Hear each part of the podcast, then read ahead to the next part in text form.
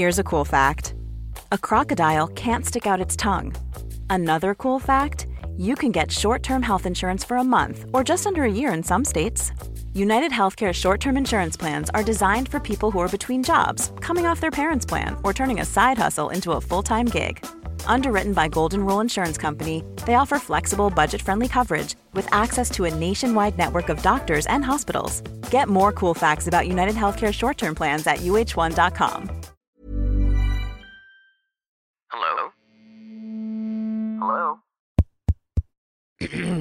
Podcast Network Asia. Sekarang lagi marak banget kebocoran data yang ujung-ujungnya bisa rugiin kita. Makanya dengan VPN kita bisa browsing di tempat umum tanpa takut diganggu hackers. Aku kerjasama dengan NordVPN biar kalian juga bisa punya pengalaman yang sama. Ada promo 73% off dan rencana 4 bulan gratis buat kalian. Caranya tinggal klik link di description dan gunakan kode Loversation sekarang. Bapak bilang dia mencintai sesuatu karena kerja keras. Makanya beliau lebih mencintai perusahaannya ketimbang kami anak-anaknya. Beliau selalu bilang, orang tua yang hebat adalah orang tua yang juga memiliki anak yang hebat. Mau bapak sehebat apa pun, kalau anak bapak ndak hebat, bapak tetap gagal. Dan bapak ndak mau gagal.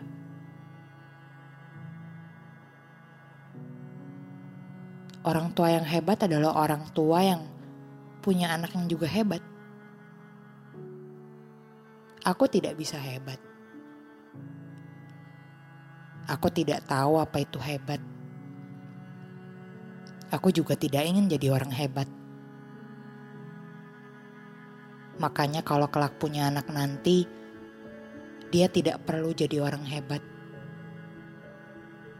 Aku tidak perlu mencintai hal lain karena seorang anak adalah kerja kerasku dalam hidup. Tiada hal yang membuat aku bekerja keras selain membesarkan anakku untuk menjadi seseorang yang biasa-biasa saja. Seseorang yang tidak perlu diatur setiap hela napas dan langkahnya.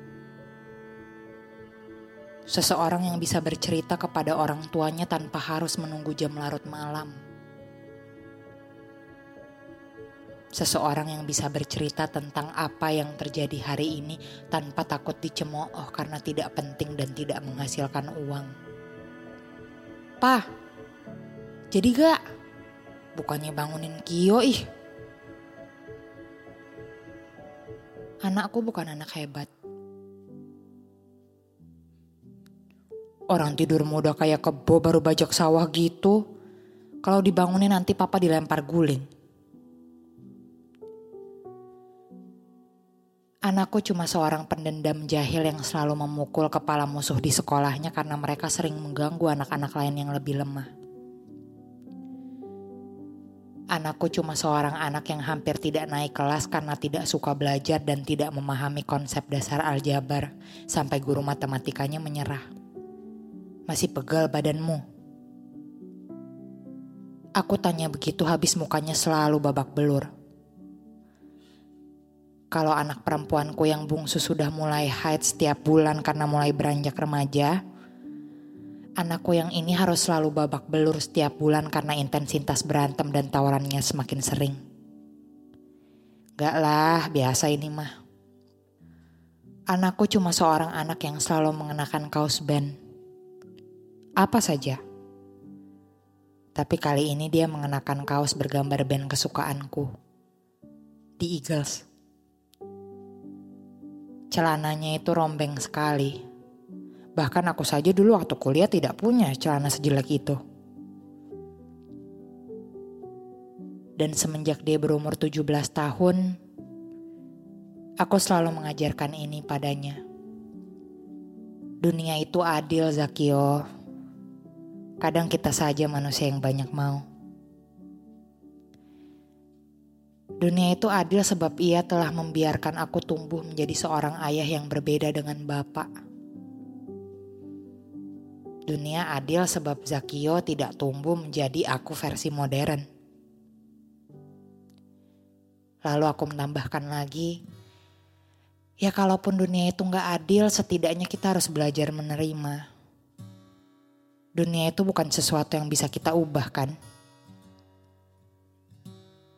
Sama seperti aku yang menerima betapa tidak adilnya duniaku saat itu saat anakku bisa selalu menjadi pemenang dalam pertarungan apa pun kecuali pertarungannya dengan kanker. Kamu gak mau lanjut kuliah yuk? Setiap Sabtu kalau dia tidak mengajak adiknya pergi, dia selalu menemaniku ke studio. Hanya untuk mengerjakan gambar baru. Anakku selalu menjadi teman bicaraku teman berdiskusi tentang palet warna seperti apa yang harus aku campur hari ini, objek apa yang harus aku gambar hari ini.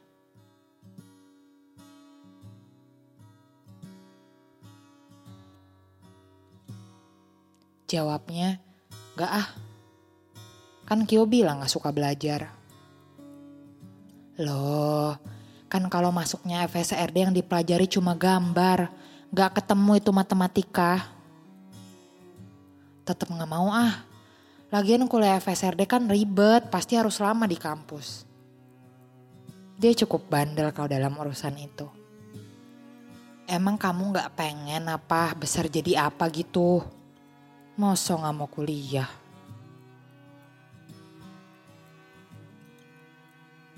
Kio pengen jadi papa. Saat itu aku rasa itu kalimat terbaik yang bisa diucapkan anak pada orang tuanya. Cita-cita Kyo tuh pengen jadi kayak papa. Cukup jadi papa aja. Yang selalu sempetin sarapan di rumah sebelum kerja. Pulang juga selalu cepet-cepet supaya bisa makan malam bareng istri sama anak-anaknya. Pendengar yang baik. Selalu penasaran sama apa yang disuka dan apa yang gak disuka anak-anaknya. Selalu mentingin keluarganya sebelum dirinya sendiri dan yang selalu terima apa pun keputusan anaknya karena percaya itu keputusan terbaik. Walaupun itu berat buat dia. Tanganku berhenti dengan sketsa. Sebab tidak ada yang lebih penting dari mendengarkan anak-anakku bicara. Semua waktu itu, semua detik yang terlewat, berapapun lamanya, aku harus terus mendengar suara mereka dengan telingaku bukan dengan alam bawah sadarku. Maaf ya Pak, Kio berhenti kemo. Kio gak pernah ngomong ini tapi Kio minta maaf karena gak pengen ke dokter lagi. Kio minta maaf karena bikin semua usaha papa dan mama sia-sia.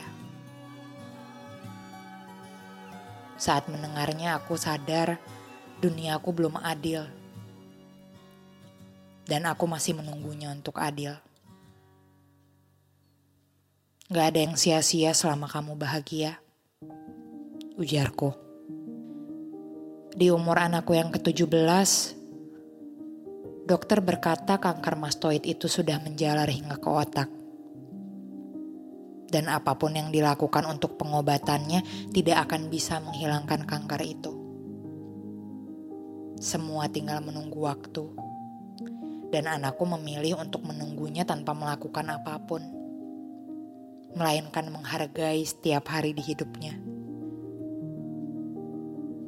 Aku selalu mengajarkannya untuk tidak enggan meminta apa pun yang dia mau. Aku selalu mengajarkannya untuk percaya diri. Karena apa pun keputusan yang dia ambil, itu adalah keputusan terbaik untuk hidupnya sendiri. Orang tua yang hebat adalah orang tua dengan anak yang juga hebat. Begitu kata bapak. Tapi aku tak ingin anakku jadi anak yang hebat. Aku cuma ingin anakku hidup lebih lama. Hatimu terlalu besar, Mas. Besar sekali sampai aku nggak tahu apa aku bisa punya hati sebesar kamu untuk ikhlas. Nia, istriku adalah seorang wanita yang penuh harapan.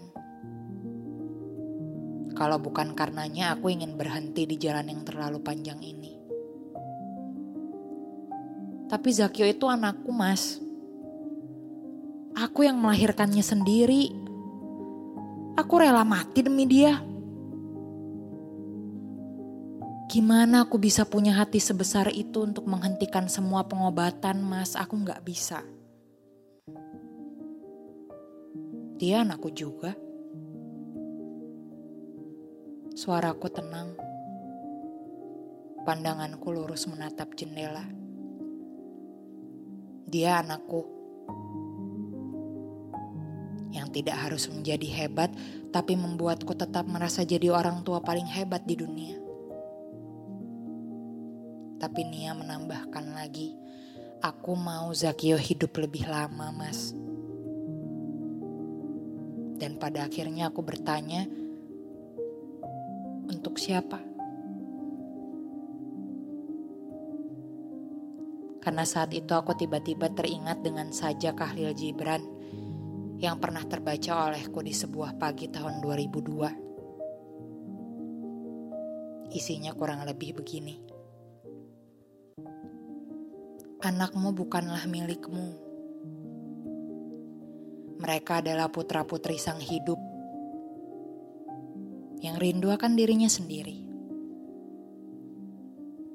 Mereka lahir lewat engkau, tetapi bukan dari engkau. Mereka ada padamu, tetapi bukanlah milikmu. Patut kau berikan rumah bagi raganya, namun tidak bagi jiwanya sebab jiwa mereka adalah penghuni rumah masa depan yang tiada dapat kau kunjungi sekalipun dalam mimpimu. Jadi aku tanya Nia lagi, hidup lebih lama untuk siapa Nia? Kita mau Zakio hidup lebih lama untuk diri kita sendiri. Kita mau dia hidup lebih lama karena kita belum siap kehilangan seorang anak kita takut hidup di hari tua kesepian dan sakit hati. Kita mau dia hidup lebih lama supaya luka kita tidak menganga. Kita mau dia hidup lebih lama supaya kita bahagia. Kita mau dia hidup lebih lama untuk diri kita sendiri nih ya. Bukan untuk dia. Nia sering menangis tapi tangisannya paling keras saat itu. Anakku seorang petarung dan seorang pemenang. Satu tahun dia bertahan tanpa kemoterapi, tanpa obat-obatan membuatnya menang bertarung dari kanker mastoid. Dia memenuhi seluruh sudut kolong jembatan Ciputat dengan gambar-gambarnya. Dia memakan makanan apa pun yang dia suka, pergi ke tempat mana pun yang dia inginkan, dan menjadi apa pun yang selalu dia impikan. Zakio menjadi pemenang karena dia menjadi yang paling bahagia. Tapi pada 17 Desember 2008, dia akhirnya pamit untuk selamanya. Keberadaanku di rumah duka hanya sebentar Aku berjalan menyusuri sebuah jalan yang begitu panjang, begitu sepi dengan sepatu pantofel baruku yang dibelikan oleh Zakio. Samar-samar ku dengar suara bapak berbisik, orang tua yang hebat adalah orang tua dengan anak yang juga hebat. Tapi pak, aku tidak ingin anakku jadi orang hebat Aku cuma ingin anakku menjadi manusia yang hidup dan bernapas dengan panjang. Aku tak ingin anakku jadi orang hebat. Aku cuma ingin anakku tumbuh bersama dengan diriku yang menua. Aku tidak ingin anakku jadi orang hebat. Aku cuma ingin anakku yang menguburku terlebih dahulu, bukan sebaliknya. Aku tidak ingin jadi orang tua yang hebat seperti bapak. Aku hanya ingin menjadi orang tua yang memiliki anak. Cukup sampai di situ. Sudah. Jalan panjang ini terasa begitu sepi. Sepi sekali dan aku menangis di tengah jalan. Kututup wajahku dengan kedua tangan. Sesekali ku genggam pegangan jembatan penyeberangan. Suaraku bersaut-sautan dengan mobil dan motor yang berlewatan. Aku menangis, Pak. Sebab anakku mati dan aku tidak ingin jadi orang tua hebat. Pandangan dan opini yang disampaikan oleh kreator podcast, host, dan tamu tidak mencerminkan kebijakan resmi dan bagian dari podcast Network Asia. Setiap konten yang disampaikan mereka di dalam podcast adalah opini mereka sendiri dan tidak bermaksud untuk merugikan agama, grup etnik, perkumpulan, organisasi, perusahaan, perorangan, atau siapa pun dan apa pun.